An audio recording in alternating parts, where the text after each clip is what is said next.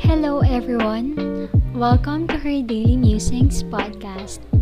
It is a podcast where I share about my faith, mental health, art, and self improvement journey. Join me in taking my thoughts to the next level.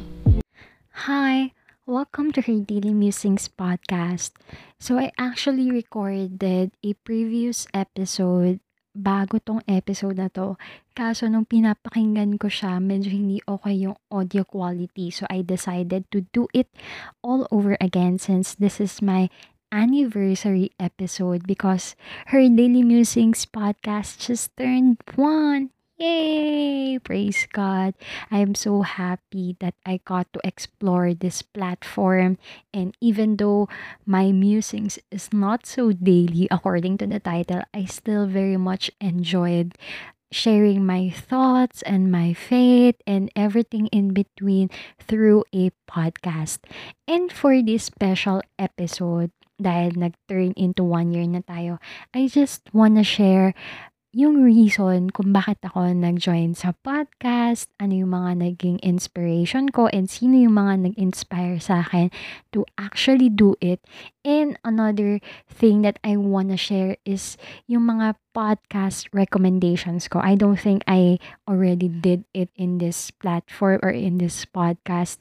And bonus uh, topic that I want to share is if you are keen into starting your own personal podcast, isi-share ko din kung paano and believe me, sobrang dali lang talaga makapag-produce ng podcast contrary to the belief na parang complicated siya and everything.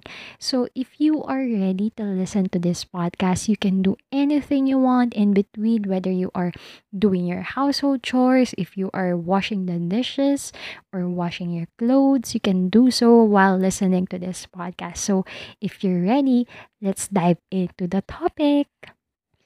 So, this is my first year in the podcast world. And to be honest, yung unang experience ko in listening to a podcast was way back in 2018 when I was still living by myself. Then, I started listening to the Purposeful Creative podcast by Miss Arian Serafico.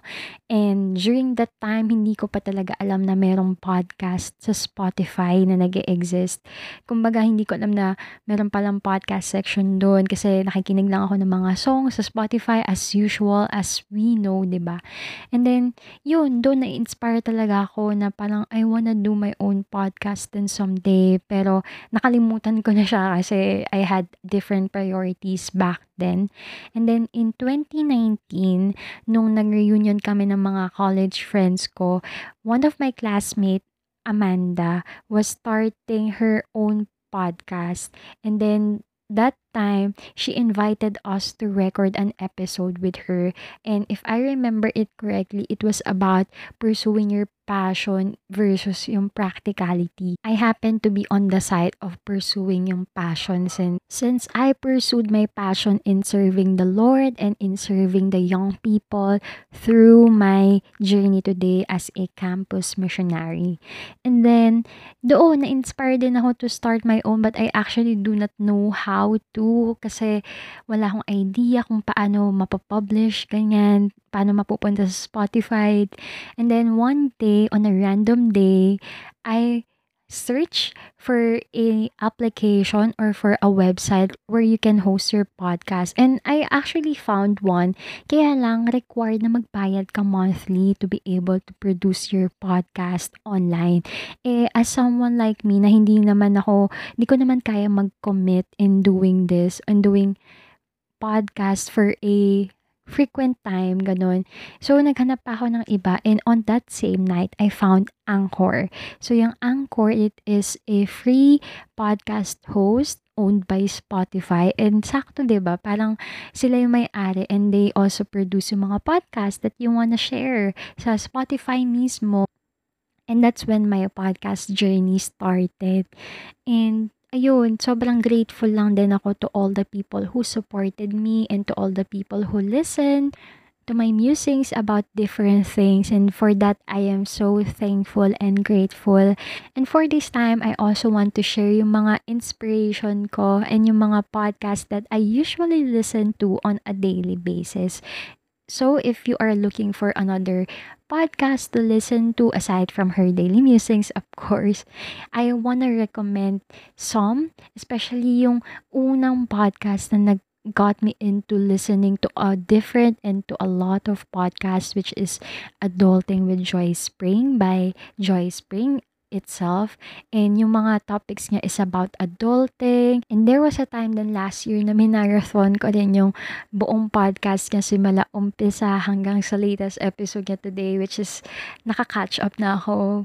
And another thing that I also listen to sa mga couples naman na nagpa-podcast is yung Anything Goes with Joe and Carla.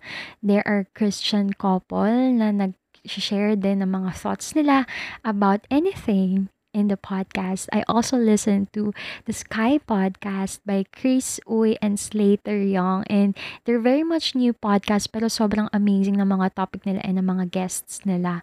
Another couple that I listen to is Wake Up with Jim and Sal which I just listened to last month. And sobrang fun din nila pakinggan because they're like a millennial parents, ganyan. They're so cool.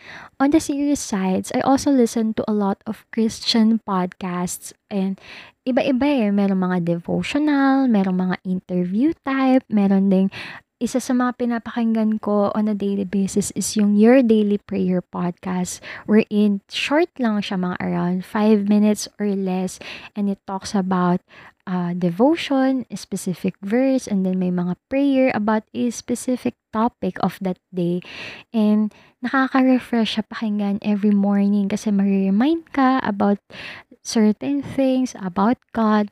And meron din mga podcast na informational uh, about Christianity. Isa sa mga pinapakinggan ko rin is yung Theology Refresh by The Desiring God. Ask a Christian Counselor. So, yun yung mga meron silang specific topic na pinag-uusapan. Like for example, about depression, about anxiety, about mga mental health din, gano'n, in a Christian way. Meron din, syempre, mga podcast na interview type din. So, isa sa mga napakinggan ko just recently is yung The Howie Severino podcast where He interviews different kinds of people from all walks of life. At meron ding mga informative podcast. So, if you are familiar with TED Talks, meron sila, di ba originally, they originated in the video format sa YouTube. So, meron din silang podcast. Eh, nakakatuwa kasi may iba't ibang branches. Like, may TED Talks, may TED Health, specifically focusing on health. Meron din TED Business. Meron din TEDx Shorts. Yung TEDx Shorts, yun yung mga short podcast or yung mga snippet of the podcast and ginagawa nila. They're just getting a portion of the podcast para sa mga hindi sanay makinig sa mga mahahabang podcast. And also, sobrang daming genre sa Spotify ranging from arts, music, health, sports, kids, parenting, educational, horror, kung ano-ano pang mga genre, self-help or self-improvement. There are just so many things that you can listen to and explore in the podcast world. And bakit ko nga ba pinopromote mga podcast na to? Bakit ba ako sobrang passionate sa pagpapromote ng podcast? Ano bang advantage niyan, Maui? So for me kasi, sobrang versatile ng pakikinig sa podcast because una, pwede mo nga gawin yung mga ibang task mo while listening to it. Hindi kagaya kapag nanonood ka, 'di ba? Kailangan yung attention mo andun talaga or else mami-miss out mo yung pinapakita or yung pinapresent sa iyo. Pero dito sa podcast, talaga papapractice yung listening skills mo eh. Kasi syempre papakinggan mo yung mga tao, ganyan. And at the same time, may natututunan ka pa. And isa din sa mga reasons why you should listen to a podcast, it is because they're really helpful and the people in the podcast are just so raw. Ganon. Especially if you listen to mga conversational type or interview type of podcast, talagang makikita mo na iba talaga eh. Kasi mas na-express mo yung sarili mo verbally, ba? Unlike kapag, for example, you're vlogging or nanonood ka, 'di ba, sa mga TV or series, kumbaga parang scripted. Pero sa podcast, you can be raw. Kaya nga din, ayun yung tinitle ko sa podcast ko na Her Daily Musings. Kasi usually, when I record my podcast, wala talaga akong script or anything. I just say what my mind wants to say. Pero syempre, dapat may pag-iingat pa rin. And yun yung advantage of listening to a podcast. It's like you are listening to a mind of someone rambling about different topics, about different things, and mas personal yung approach niya. And hindi pa talaga lahat ng mga tao nakikinig sa podcast kasi nga hindi sila, kumbaga dito sa Philippines, hindi pa gaano karami yung market sa podcast. Pero I believe naman for a few more years or months or so, talagang manonormalize na rin yung pakikinig sa podcast. Kasi podcast is like our modern day radio. And dito talaga straight to the point, ba diba? Although for some podcast, meron silang mga ads, may mga pinopromote sila, ganyan. Pero you are listening to a worth content na, 'di ba, na hindi mo na kailangan antayin yung mga oras, ganyan kasi yung podcast, very accessible siya sa Spotify or sa ibang pla- platform ng podcast na pwede kang makinig. And at the same time, pwede mo rin siyang i-download offline so you can listen to it when whenever you are outside or kunyari nasa traffic ka, if stuck ka sa traffic, pero ngayong pandemic, medyo parang hindi ata applicable yun. Pero, ayun, sobrang dami talaga ng advantage of listening to a podcast. So ngayon naman, if you are the one who desire to create your own podcast, I actually want to tell you that it's actually just so easy to do and hindi mo kailangan talaga, especially if you are beginning, hindi mo naman kailangan ng high-end na mga mics or mga equipments just to start off. Actually, if you really want to publish your own podcast, syempre ang kailangan mo lang is your phone, syempre kailangan mo ng, yun yung kumbaga yun na yung device mo eh. And you just need to sign up to Anchor.fm. So, for example, meron kang Spotify account na existing, i-connect mo lang siya dun. And yun, sobrang easy lang talaga. And ang pinakamaganda pa dun, it is just for free. ba diba? Kaya marami na rin talaga ako nakikita na podcast na alam mo yun, mas lumalawak yung platform na to. Kasi merong kagaya ng Anchor and this is not a sponsored podcast. Pero I'm just so grateful for them na nakahelp talaga yung website nila para makapag-produce din ako ng own podcast. So, ayun, kailangan mo ng phone. And yung phone mo dapat, and mostly naman, I believe, normally merong recorder yung phone, di ba? Just like right now, na nag-record ako nitong podcast, I'm just using my recorder sa phone, di ba? And Siyempre kailangan mo rin ng internet, ba? Para kapag mag-upload ka, ganyan. And yung pag invest naman sa mga microphone, sa mga high-end microphones, it can come on later.